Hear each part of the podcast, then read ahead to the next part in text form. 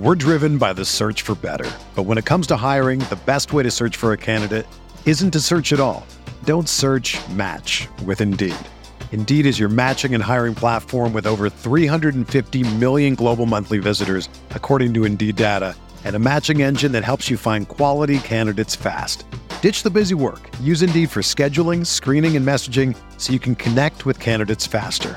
Leveraging over 140 million qualifications and preferences every day, Indeed's matching engine is constantly learning from your preferences, so the more you use Indeed, the better it gets.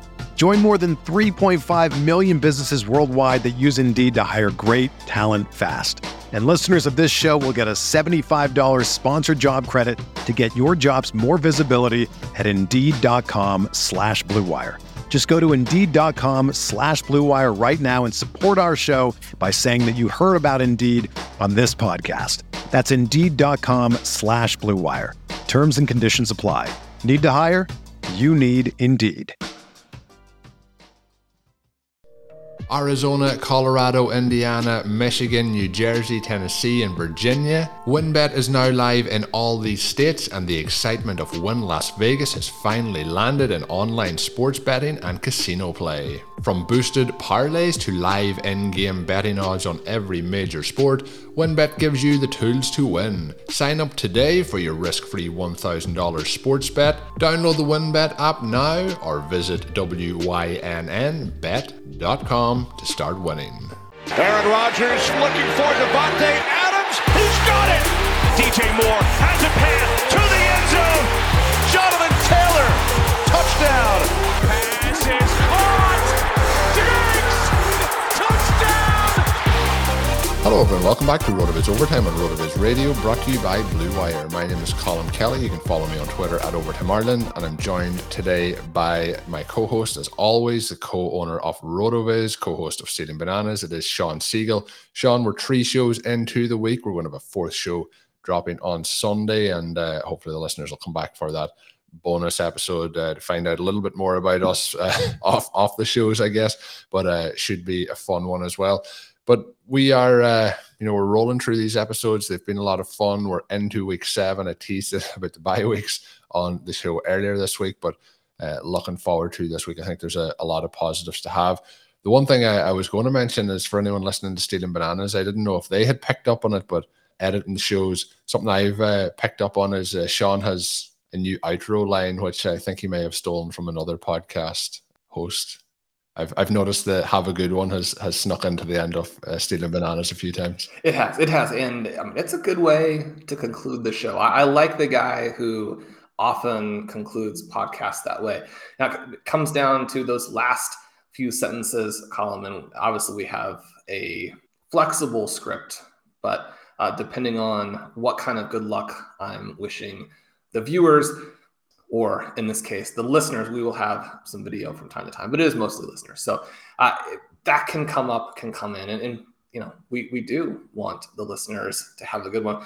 Also, you mentioned the bonus show a couple times, and there's still a couple days left. If people want to get some questions in, this will be uh, a fun one for us. We hope it'll be a fun one for our loyal community here. It, if nothing else, it, will give you some good ammunition to poke fun at us on social media, and of course, that's that's what this whole thing is about, right? So, yeah. uh, tune in for that one. If if you have any interest, we'll hopefully learn a little bit about why Colm, the best voice in fantasy football podcasting, got into American football as opposed to the version that Ted Lasso and company have over there in the United Kingdom. So uh, we'll we'll be going over some fun things like that. Maybe have some more movie and book recommendations. I've gotten some great recommendations from from the community that, that have been awesome. Had a birthday the other day and received book two in the uh, in the first Law series, which was a fantasy uh, novel series that community members recommended. And so we appreciate those coming in. Uh, you guys are making our lives better with some great content. So anyway, love the way this is going. Wish you guys would take it easy on us in the listener league. Colm, we do have one team that's in second place, and so uh, it's very sad when that second place is in some ways predicated on Leonard Fournette. I would have passed up Uh, I'd be willing to finish 12th there if he would just stop scoring points. But anyway, that is where we are. And Colm, this is going to be the zero RB show of the week, trying to figure out, you know, how we can get ready for the byes and deal with these running back injuries. It's been sort of a, a crazy season where Derrick Henry continues to look invincible, but other guys, and and again, I mean, we're rooting for everybody to stay healthy. We just know that's not going to happen, and when it doesn't happen, you need to adjust in fantasy. Uh, these last couple weeks, I think what's happened with the Cleveland Browns has been really unfortunate. I mean, they're three and one. They're playing extremely well. Uh, Kevin Stefanski has, I think, been one of the coaching storylines of the past couple of years.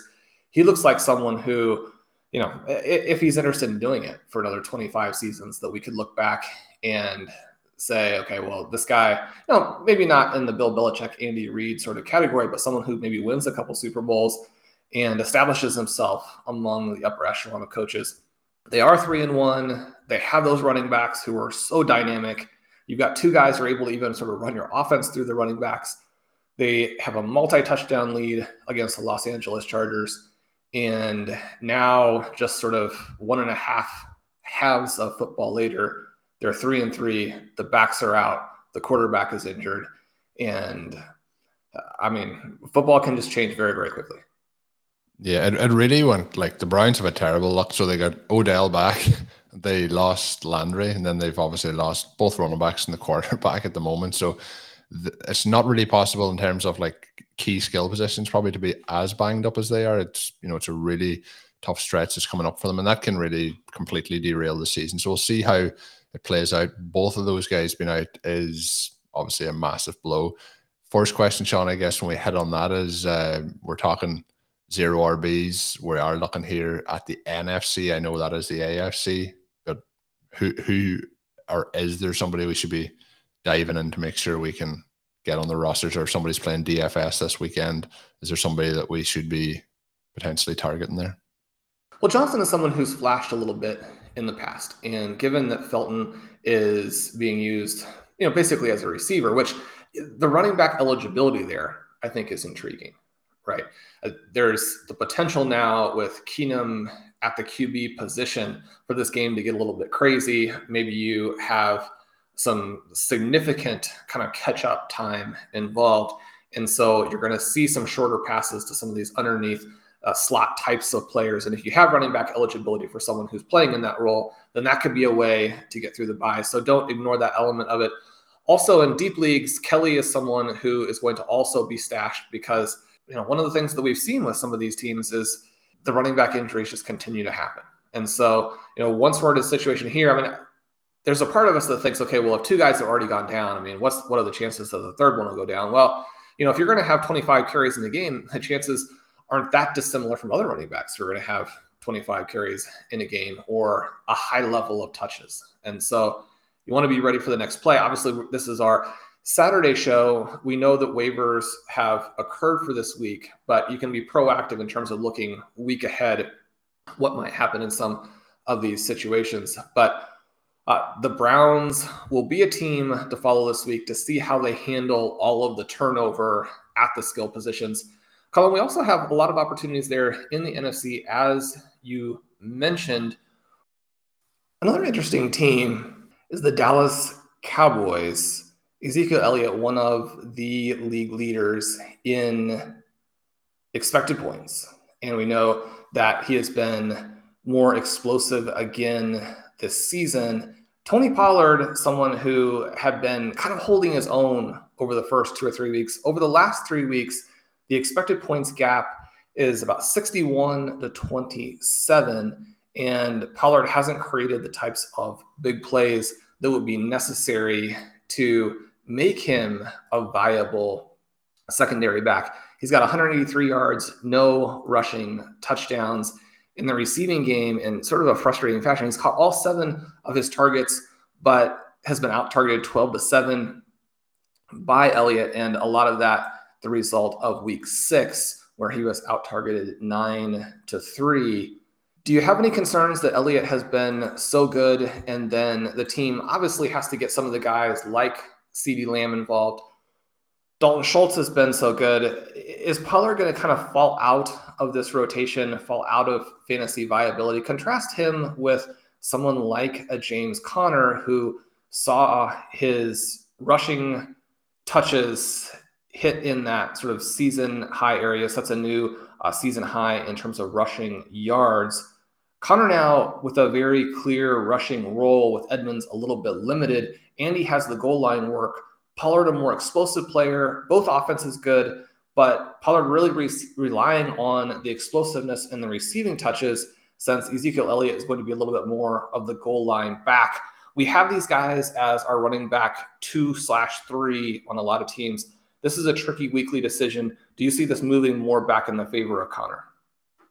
I think it's going to continue to be very interesting. Like I think our talking points the whole way through, and the off season we're probably like maybe Conner, you know, eventually gets a bigger workload. But I think our thought process was always he's probably going to get the goal line work that Drake got last year, and I think that's kind of what's happened.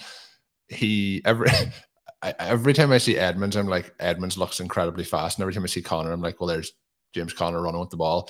You know, they have different numbers on their backs, but even without seeing the numbers, we can kind of tell who's who. Um, but I think probably Conner's been kind of what's been advertised. I think the one area where it hasn't worked out for people who have drafted Conner really is in the receiving game. Um, you know, Edmonds is is really getting the, the work there over over Conner.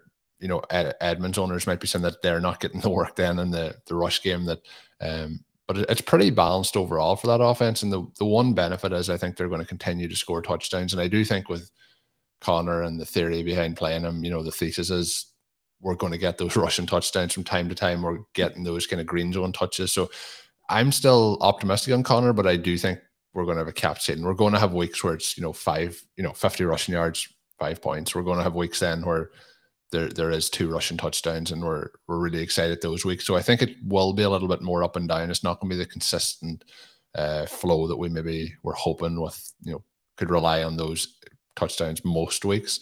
Um, the one player you mentioned there was Alex Collins. The one player you mentioned there was uh, Tony Pollard as well, and things really have tapered off after you know the first couple of weeks of the season. It looked like you know he is the better back there, and he's maybe going to get more and more work. Where in reality, what's happened is the the script has flipped a bit in the opposite direction, and they are giving Elliott as much work as they can possibly give him. I think it's going to be interesting to watch moving forward. I think maybe what we've seen the first couple of weeks was a bit higher than we could have probably hoped. Like Pollard is getting those receiving touchdowns that I mentioned that that Conner isn't, and that's why if I was know having the option of having one of them the rest of the season, as much as I drafted Conner this offseason, as much as I I like his possibilities. I think I would still head in the role of of Pollard uh, in terms of getting the the receiving work, uh, and I do think that eventually as the season goes on, it will go back closer to a maybe it'll only be you know 60-40 split, but I think we're going to see him get that work in the, the Cowboys offense. So I would lean towards Pollard, but like you said at this point, we can't lean either way because we have them on a lot, a lot of our rosters. So I don't know if you feel the same way, Shawn, but I think the the I think Edmonds probably needs Conner in that offense so to keep to keep healthy the rest of the year in terms of I don't think he could handle the full workload. I think Conner could handle the full workload, but isn't explosive enough compared to what we're seeing from Edmonds. So I think for the Cardinals as an NFL team, they found a, a really good balance there between them. I think the Cowboys probably think the same. And the other part of it, as much as we say that it probably shouldn't matter, like Ezekiel Elliott's on a, a monster contract. Tony Pollard isn't, and the Cowboys are probably trying to to get as much out of that as they can. But they've really gone back to Elliott, and we touched on it. Well, I certainly touched on it in those first couple of weeks. Elliott didn't look like it looked like he, you know, he may have been a little bit slower, but looking pretty pretty good the last couple of weeks. But in terms of the efficiency of both players, you know, Pollard has been much more efficient with his opportunities than Elliott has been. So I don't know if the Cowboys are going to factor that in at a point, but Elliott's really getting the volume to be able to put up those numbers. Yeah, and, and Pollard's week two ended up being a little bit misleading. And, and that was kind of the guess at the time, but it's still disappointing to see it develop from there. Uh, hasn't posted another running back one or running back two finish since. Four of his six games on the season are below 10 fantasy points. Pollard still with the upside that Conner doesn't have. And we talk about all the running back injuries and how quickly things change. Pollard would be a clear RB1, potentially even like a top six running back if Elliott were to go down. You look at the matchup analysis tab, and after the week seven bye, they come back and have eight plus matchups in the next nine weeks. And so this really sets up for them to uh, score a ton of points. Going back kind of to this idea of the look ahead types of ads, there's the possibility that Conner, on the contract that he's on, with the lack of explosiveness that he's demonstrating, that they could mix in someone else, even if he's healthy. I don't think that's going to happen. But when you look at Chase Edmonds and how limited he is right now with the injury, if something were to happen to Conner or they simply wanted to work someone else in, Jonathan Ward, you know, four carries toward the end of this game, he continues to be the guy who is sort of next in line instead of unfortunately, you know, Benjamin. And so if you're in a deep dynasty league or you're sitting there with just a, a hole on your bench, Jonathan Ward, someone again who it doesn't hurt to stash to make that kind of week ahead play as we're sitting here uh, trying to deal with the bye week stretch coming up. We're driven by the search for better. But when it comes to hiring, the best way to search for a candidate isn't to search at all. Don't search match with Indeed. Indeed is your matching and hiring platform with over 350 million global monthly visitors, according to Indeed data, and a matching engine that helps you find quality candidates fast. Ditch the busy work. Use Indeed for scheduling, screening, and messaging so you can connect with candidates faster. Leveraging over 140 million qualifications and preferences every day, Indeed's matching engine is constantly learning from your preferences, so the more you use Indeed, the better it gets. Join more than 3.5 million businesses worldwide that use Indeed to hire great talent fast. And listeners of this show will get a $75 sponsored job credit to get your jobs more visibility at Indeed.com slash BlueWire. Just go to Indeed.com slash BlueWire right now and support our show by saying that you heard about Indeed on this podcast. That's Indeed.com slash BlueWire. Terms and conditions apply. Need to hire? You need Indeed. When you need mealtime inspiration, it's worth shopping Kroger, where you'll find over 30,000 mouthwatering choices that excite your inner foodie. And no matter what tasty choice you make, you'll enjoy our everyday low prices, plus extra ways to save, like digital coupons worth over $600 each week. You can also save up to $1 off per gallon at the pump with fuel points. More savings and more inspiring flavors make shopping Kroger worth it every time. Kroger, fresh for everyone. Fuel restrictions apply. Shawn, somebody we've uh, talked about in a number of shows, our theme for this week has kind of been hyping up our guys in the, the main event team here as we head towards that championship, hopefully. But we'll uh, hopefully we're not, you know, giving them a kind of a, a commentator's curse at this point. But D'Andre Swift is somebody we mentioned even earlier this week about the the points that he is putting up, and a lot of those coming very very late in games. But this is a team who I think are going to have to put up points very late in games where they are probably going to be out of contention in most of them, unfortunately for Lions fans out there. But uh, Swift, when he's getting those opportunities, particularly in the receiving game as well, is looking um, very, very good. I think he's looked good overall. He did get that rushing touchdown towards the end of the game last week as well. Uh, is there anything though that we should be concerned about? So, like, he finishes this game uh, in week six with an 18% target share. So finishes it with seven targets, five receptions, 43 yards.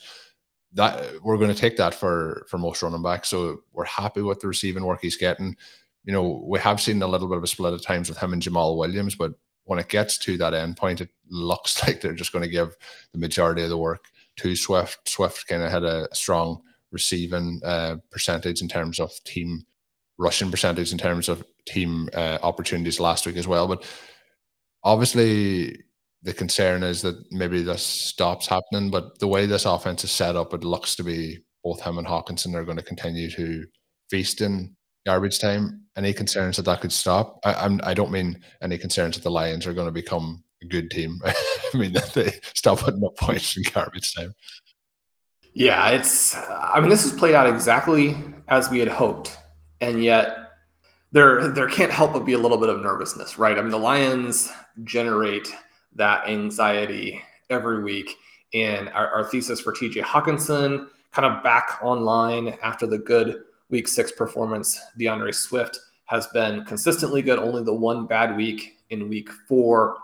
He's currently second in the NFL in targets, uh, tied with Cordarrelle Patterson for the most receiving yards. Now, Patterson has obviously done it on one less game, uh, but fourth in terms of expected points per game, seventh in PPR. He's over 18 points per game on the season. This is really the dream scenario, exactly what we were suggesting. And in some ways, there's actually a little potential for him to outperform this. He's only 52nd in terms of yards per carry. He's 78th in terms of fantasy points over expectation per game. Uh, he's a little bit in the negative there after generating more than 28 points over expectation in his 13 games last season. Now, last season was a little bit different because they had a little bit more firepower around him. So that direction with the efficiency is not a surprise. And yet at the same time, Swift is such a big talent that if he could thrive even in this environment, I don't think we would be stunned by that. The issue does come into play with when it's happening and just the risk in any given game that it wouldn't work out, right? During this last three week stretch, he is leading the NFL at the position in receiving expected points, but more than half of that has come in the fourth quarter.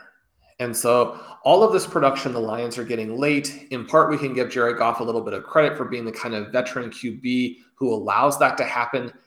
We can give the Lions credit for continuing to fight back, but there have also been some fluky things that have happened that have kept drives alive, that have given them a little bit more in the way of, of chances.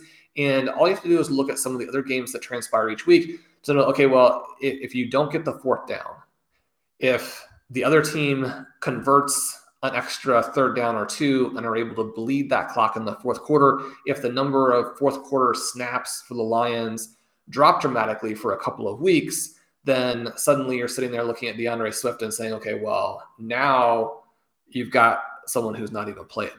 And so I don't think there's any other running back in this top group who is as risky as Swift is for the scoring profile that they bring to the table.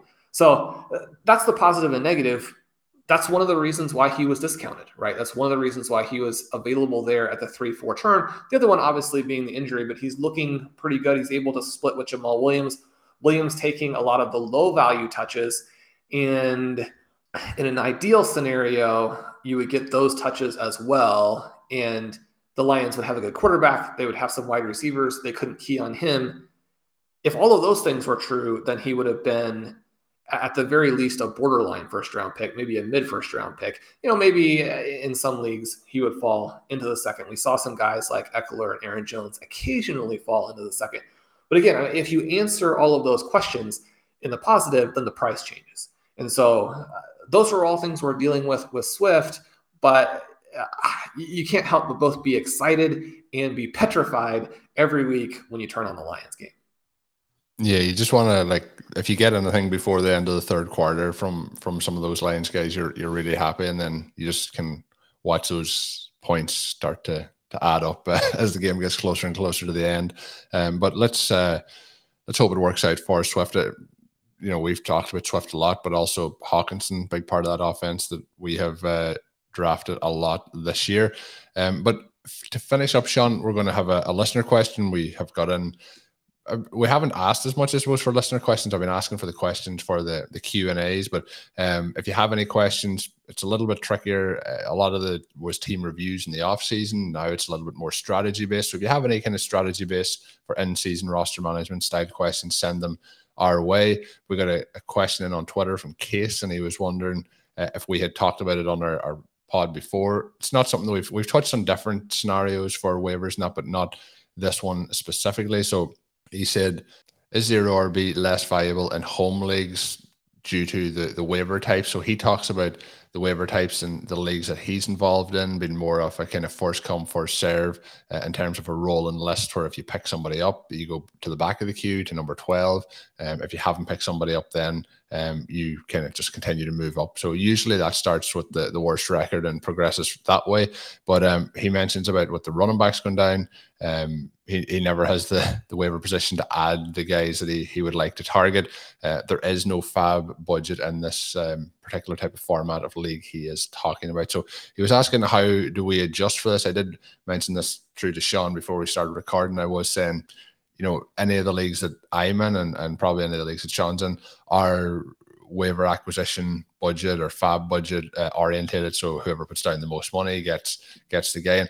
Just actually on that, a completely random topic. I have a dynasty league where I have Russell Wilson, and I thought Wilson goes down. I was like, team's going well. Maybe I'll just put everything in and, and go go and get myself Geno Smith. So uh, being the Russell Wilson owner, I thought, yeah, probably don't. So I was like, it's a thousand dollar for the year, and I was like, I'll put in seven fifty, and I'm like that's far too much. And then like later that day, I was like, I'll bump it up to 800. So uh, anyway, I didn't get, you know, Smith, he went for thousand dollars and it's a super flex league. But um, yeah, it was, it was quite, it's, a, you never really know when it's a one off like that. But when you're in a situation like this, where you're trying to get that kind of premium waiver pick of the week, no matter what the budget is, you kind of can dive in and try and get those. But in this situation, if it is just based on roster priority, I would guess that my advice, Shawn, would be to obviously go as deep as you can in terms of if you can put in multiple different players. Unfortunately, I, I don't think you're ever going to put in 12, but maybe put in six and you're probably going to get at least one of them. But it, it might be a little bit tricky to get that top acquisition because whoever has uh, not bid will get that. The only other way that I would be seen to play this is if you draft, and this is a bit late now for, for case, but if you draft a zero RB team, maybe when it gets to the start of the season, you hold off for that first week or two so you can get a higher priority when it gets to week three or four, maybe. But any any thoughts, Shawn, on if there is no waiver budget as to, to how to maybe play that that queue system?